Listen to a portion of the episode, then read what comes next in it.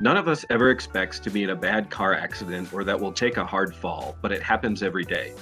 According to the American Association for the Surgery of Trauma, traumatic injuries are the leading cause of death for people 45 years old or younger in the United States. When a person experiences a traumatic injury, time is of the essence, and so is close access to a high level of trauma care. The people who provide this care must be incredibly skilled and highly collaborative. They have to make life and death choices quickly and repeatedly throughout the course of their day. Two such experts join us today to talk about their daily work in trauma care. Dr. Ivan Maldonado is a trauma surgeon at Marshfield Medical Center in Marshfield. There, he works alongside our other guest, Gina Brandl, who is trauma program manager. We'll speak with them both about what trauma care is, we'll look behind the scenes at how this care is provided, and we'll discuss the emotional challenges of providing care in such an intense environment. Our first question is really to help our listeners understand the topic itself. So, can you talk to us about what a trauma center actually is? What's the definition of a trauma center? Well, a trauma center is a hospital facility which, besides the current processes and diseases that it treats, specialize in the management of the acutely injured. That's a trauma center. The whole facility, the emergency room, the operating room, regular beds, ICU, physical therapy, occupational therapy, every every component that touches, intervenes, assess, uh, evaluates a trauma patient is the trauma center. Everybody in the building is a member of the trauma team and intervenes in the patient, which is uh, injured or involved in a motor vehicle accident or so forth, in some way. Yeah, and our trauma center is really equipped to handle those life-threatening emergencies or injuries that that really require that immediate treatment you know it would be for example the the person involved in a motor vehicle crash or somebody who's a motorcycle accident an atv or utv accident or even a gunshot wound. We are really really lucky here to have six board certified critical care surgeons that work in our trauma department and care for the patients that we see here and that is really good thing in this rural area. Yeah the other issue with a trauma center is a facility as I talked before, that is designated as a trauma center for by several entities that can do that for you. But it's a facility that has developed through time, through training, through commitment to the prompt, timely, efficacious, aggressive care of the injured. And that is a culture by itself. It is a mindset it is an attitude that the people in that institution have to feel the significant passion for the care of the injured, that they are not afraid of the significant stress of the situation. They are used to that, they are trained for that. And they can respond even as a like a knee-jerk reaction. They have this training to get their sleep roll up and jump into a case which is complex, it is difficult, and it is full of uncertainty. There is no script for that. It is they know what they to have to do in a timely fashion, and they do it without hesitation. And what is the process like for credentialing a, a trauma center? How do you become an official trauma center? Trauma centers can either be state verified or they can be verified by an outside agency. The state of Wisconsin verifies level three and level four trauma centers. The American College of Surgeons, who works with the level one and level two trauma centers, goes through that accreditation process with us. So every three years, it's a two day process to become verified or re verified as a trauma center. And the same process is done with the state in a decreased period of time. But those levels of trauma are really the critical access hospitals, level threes and level fours. So they have some, the level fours have some capabilities, but really the idea behind that is that they will immediately treat any life threatening interventions, but they will do that and they will transfer them to a higher level of care. Level threes have some specialties there. They're able to take care of those patients, orthopedic, general surgery, might even have some neurosurgery coverage, but really anything of higher level care that would require an ICU type patient or polytrauma would come to a level one or level two facility. Typically, the closest, highest level is where that patient would go. Can you talk about the significance of the network of trauma centers that we offer across rural Wisconsin? I, you know, you read every day, it seems like when you're in the, the healthcare industry about the access issues that rural communities face, whether it's primary specialty care, emergency care, mental health services, and the effect on outcomes that that has, not to mention patient experience. Can you talk about what it means for small rural Wisconsin communities to have access to the care that, that we can provide?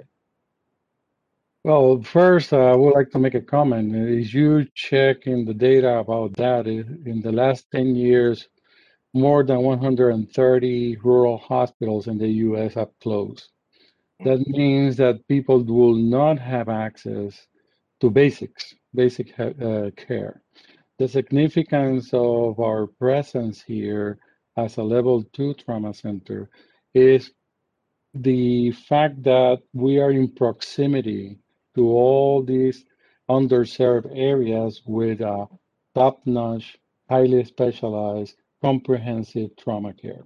That makes a world of difference because the network of hospitals, uh, the Marshfield Clinic will provide the immediate access, the level four and the level threes, and they do the immediate intervention, and then the patient comes to us for further care. So the continuum of care is from the get-go, from the moment of the accident, EMS response, transferred to acute care facility, and then to us.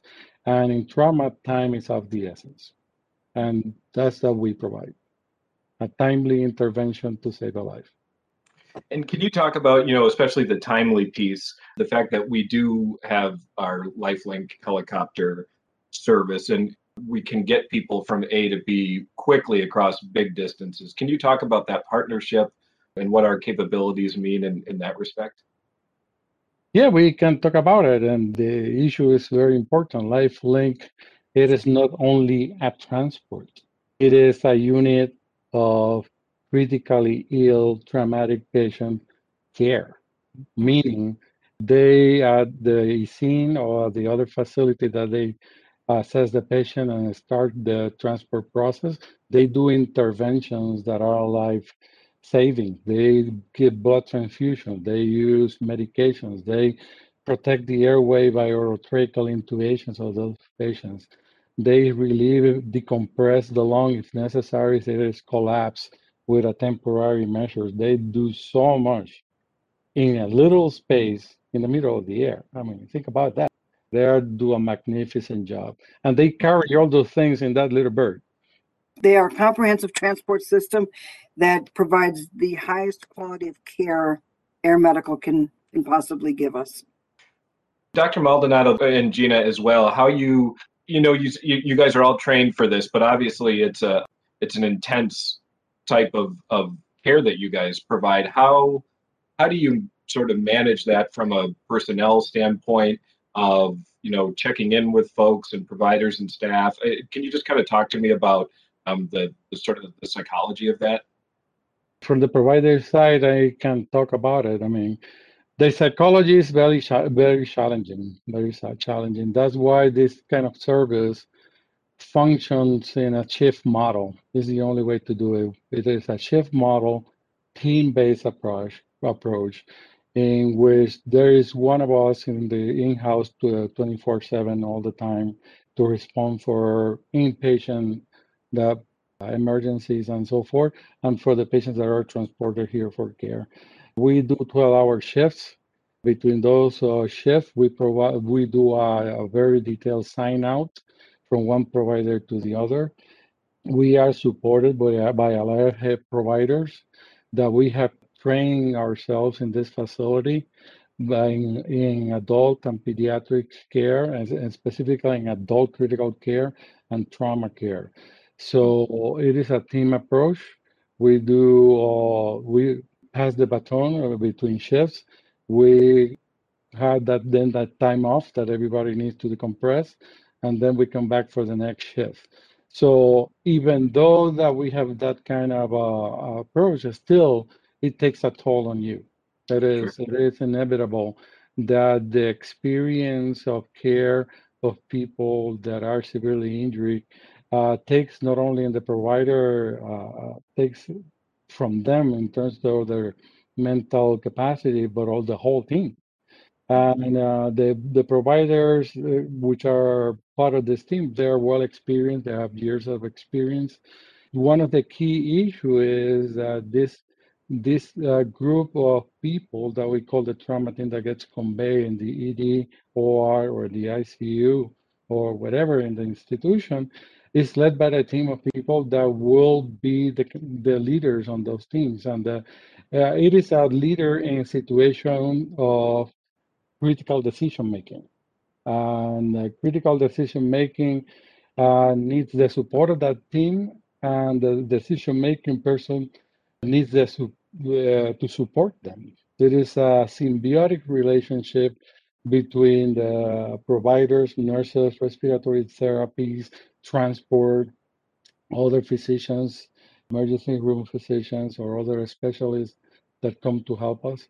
So uh, the most difficult part that is to get a co- cohesive team that will be able to focus, that will be able to perform and deliver and, uh, and, and finish their mission.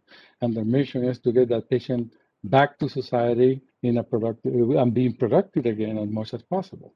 And then that's the focus. And that requires not only the trauma surgeons, that require the neurosurgeons, orthopedics, physical therapy and rehabilitation, nutritionists, pain management, psychologists, psychiatrists, and uh, it's a whole cadre of people that are part of this thing.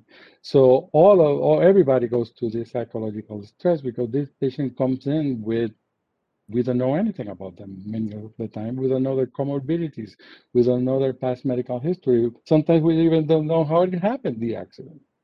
And and and then it is a quest for defining, uh, walking a very fine line. The fine line is, one, I have to keep this person alive while I figure out what is going on. And that's the expertise of this team to sustain life and to define the problem and intervene. And let me tell you this, sometimes our, our partners and myself, after 30 years doing this, every night, every shift that finishes like the first time, you are exhausted psychologically. The support of each other is key. Uh, of each other, not only among providers, but nursing personnel and others. We have a blessing in this facility that we have a chap chaplains that attends the trauma activations for the uh, support of their families and start to go through the process with them. And it's the process of an unplanned, unanticipated, life-changing event. You are never prepared for that. I will never be prepared for that. that. Nobody's prepared for that. And this team, as I told you at the beginning, is the whole institution brings this family the support to go to an unplanned, unprecedented, life-changing event that maybe their loved one will not be the same, will not be able to be productive in the same way, will not be able to do the things that they love so much in the same way, and uh, and that is a significant significant task which this team in this institution have been doing for the last 20 years and will continue to be doing that. But definitely society needs this. This community needs this because they they put so much into their communities themselves that then we have to deliver this to the community that support us here. And it's a symbiotic relationship, which is the most uh, rewarding experience that you can have. Did life change dramatically for for you guys day to day because of the pandemic? I'm just curious what the what the pandemic meant for kind of your day to day work. Yeah, the pandemic changed us in a lot of ways, especially with the unknown. Forced us to change some of our practices uh, in the trauma bay, as far as our equipment, um, resources. And so we were really able to utilize resources additional resources to to supplement our current traumas. So in the case in point, you know, we brought extra nurses down there so that we didn't have nurses going in and out of a room. You know, it just made a lot of sense. Um, help take some of the stress off of that nurse that's in the room, taking all of your stuff off, then putting it all back on and walking in the room. So eh, some of that sort of stuff we did. But it is physically exhausting to have these masks on and all this all these extra equipment on in a trauma bay and you're resuscitating a patient. But uh, staff is very diligent uh, very good about doing that. I think we've had very good outcomes along along the covid spectrum. We remained as busy.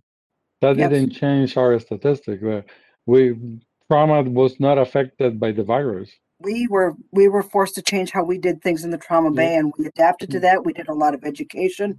And the education just wasn't to the nurses or to the respiratory therapists. This education went to the entire trauma team which is the Mm. doctors the nurses the respiratory therapists the lab people the x-ray people the ct people Mhm. and on down that spectrum. So it's the way we did things that had to change.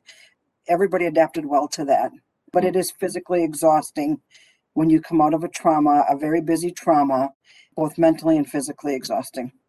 We touched on that just a bit on um, what a level four and a three is, but maybe yeah, talk about the transition from uh, or or the aspiration to get from a level two to a level one, and what that might mean.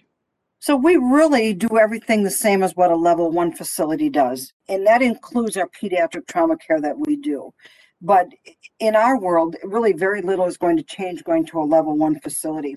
You know, we have all the care and the treatment capabilities. What we're really working towards and have worked very hard on is the research component to this that's required for level one designation. So we partnered with the farm medicine folks and with the research foundation to bring bring on board the required research, the specifications for research that we're going to need. And so, in, you know, this is really one of the big things for us was that research component and patient volume. And both of those, uh, we had we had met the patient volume, but what we were really working on is that research component of this. But we function the same as what a level one facility would do. We have the same capabilities that they do. partnering with a farm medicine is the logic is a logical partnership here. We are a rural trauma center surrounded by farming equipment everywhere and, farming endeavors. And one of the biggest activities of the farm uh, medicine department is prevention, prevention medicine, not only regular uh, infectious diseases and so forth, but also traumatic injuries in the workplace.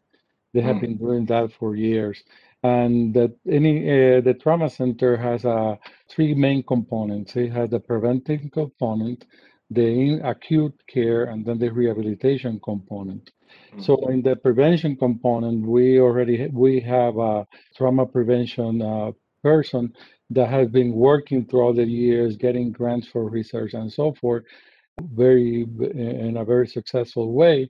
Now we partner with Farm Medicine to expand on that, and at the same time be able to do research with them on that because they they do a fair amount of research on prevention.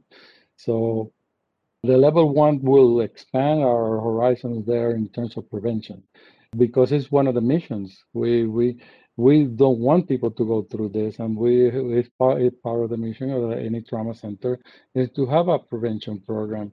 And uh, and and this level one initiative have created mm, it created a synergism with a specific component of the geographical region, which is uh, fantastic. And the other component is that when you do research, you learn how to you learn about the nature of the disease in trauma and different environments, and then you can target your preventive efforts based based upon the research.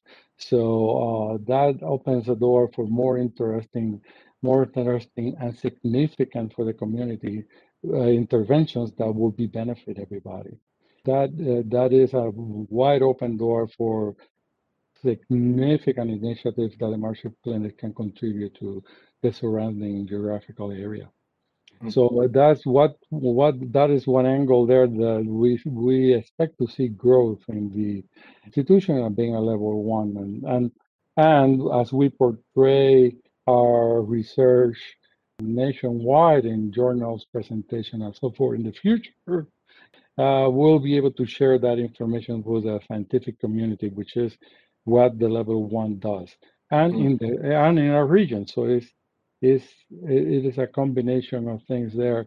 How the level one initiative it will impact the prevention, avoid injuries, and that will impact also the care. So we talked about so we've talked about the prevention piece we've talked about the resources available to someone when they come in. And dr maldonado you talked a little bit about whether it's physical therapy or something the the sort of post-acute care can one or both of you talk about our our sort of our program and our offerings in terms of after the acute period is over? Yeah well we have adult and pediatric rehabilitation. Both are inpatient as outpatient. As a matter of fact in the last couple visits from the American College of Surgeons, there had been amazed uh, for the facilities in this location, specifically in the pediatric section. There's all, those are well-developed programs. They're doing patient, inpatient and outpatient. They are available for consultation. They are available for assessment for possible continuation of admission here in our facility. So we are very, very lucky to have such developed programs here in-house available for our patients. Um, and we have a very close collaboration with them. So definitely this uh, facility brings that aspect of comprehensive care to the trauma patient in terms of the rehabilitation part.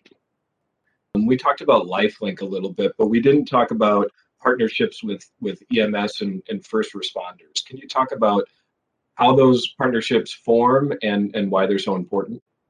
Sure. Our partnerships with our local EMS provide feedback letters to those EMS services that bring patients to our facility, opportunities for improvement, things that went well, things that we could improve upon. But we also provide education to our outlying community and to our EMS partners. Um, and that's one of the things that we've made a, a, mission of doing is providing that. And we have EMS coordinators that work with the EMS community in providing feedback uh, with them also. So one of the most important aspects of trauma care is to learn, to have a continual learning process. EMS, they have a, a medical director, is one of our ED physicians. Mm-hmm. Still, I think it's Dr. Shilly and, and Dr. McKee is involved. Yep. Uh, those are the ones that have been uh, involved with being medical directors. So from our point of view, there's a significant feedback back and forth that goes about uh, between services. Um, and the way we provide this is we provide education to the to the EMS. Whenever we we see anything that can be improved, there are initiatives that we develop. We did that for pediatrics in terms of airway and intubations and so forth.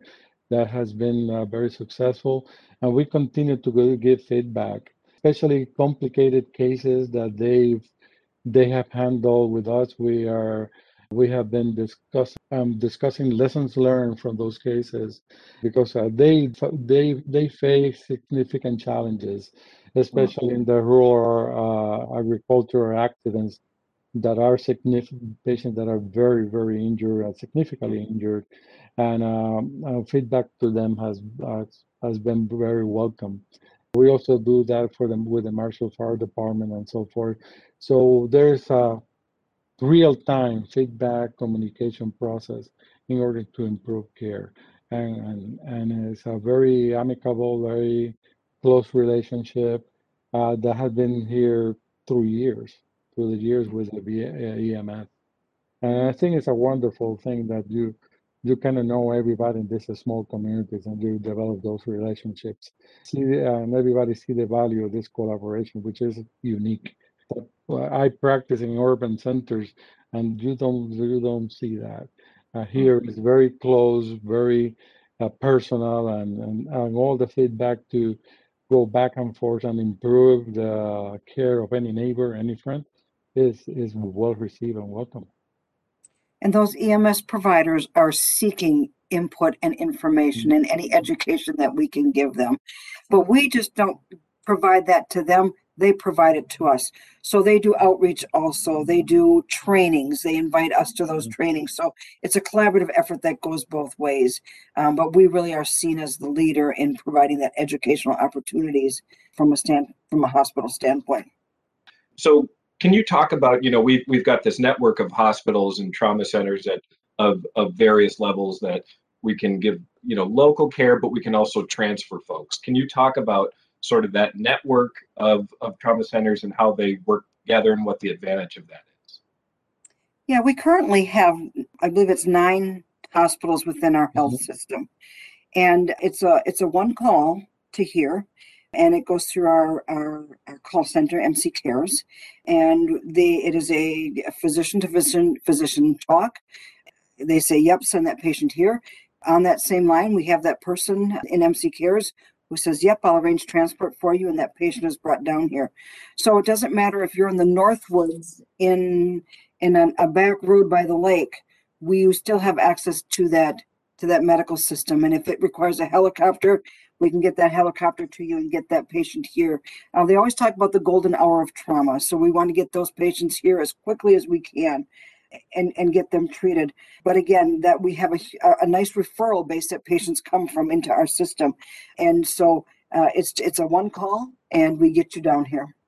It's a really good network that we have we have created and it's it's a system and the thing is is if somebody else wants to use our health system they know the call goes to here and that's how that is done so the referrals are done through call centers and so it it, it really is a good thing to have put together yeah, it is a work in progress because you have facilities that have been they have been level three and level four in the past facilities that we acquired.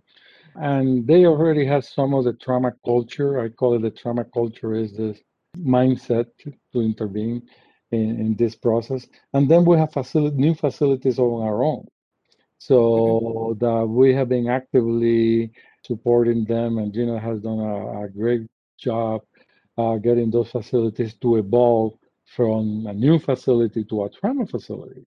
And, and that's a that's a significant point there because uh, those facilities from the their construction to the opening their doors they had the support at a level the mature level two trauma center so they can treat those patients with the the ease that okay we'll stabilize the patient that send it to the level the next level which is our sister hospital and, and that has a value in itself because the providers over there can do their job with the mindset that, okay, I'll do my job, I'll stabilize this patient. I know that the patient, the patient care will continue highest level in one of our facilities. And, and, and, and that for providers is a significant uh, relief of that burden because they know that they just want to make one phone call and the patient will be transferred by LifeLink and get here our facility very quickly and continuity of care for this patient is preserved and the in a very timely fashion. So I would love to see, maybe I will have enough years uh, of life to see how this system will mature, but to be a, the Marshfield Clinic can develop its own trauma system within itself which can be uh, to portray to the whole state in terms of an example of how, how can we work collaborative in this endeavor and save lives and uh, help uh, our citizens. We have the support and leadership to do bigger and better things here, and level one is not out of reach for, for us. Yeah. So Gina Brandl, manager of our trauma program, and Dr. Ivan Maldonado, a general trauma surgeon. Thank you both for joining us well, thank you for having me. Thank you. It's our pleasure. You can subscribe to the rounds and download episodes via iTunes or by visiting shine365.marshfieldclinic.org. Thank you for joining us today. I'm Adam Hocking, and I hope you'll join us next time on The Rounds.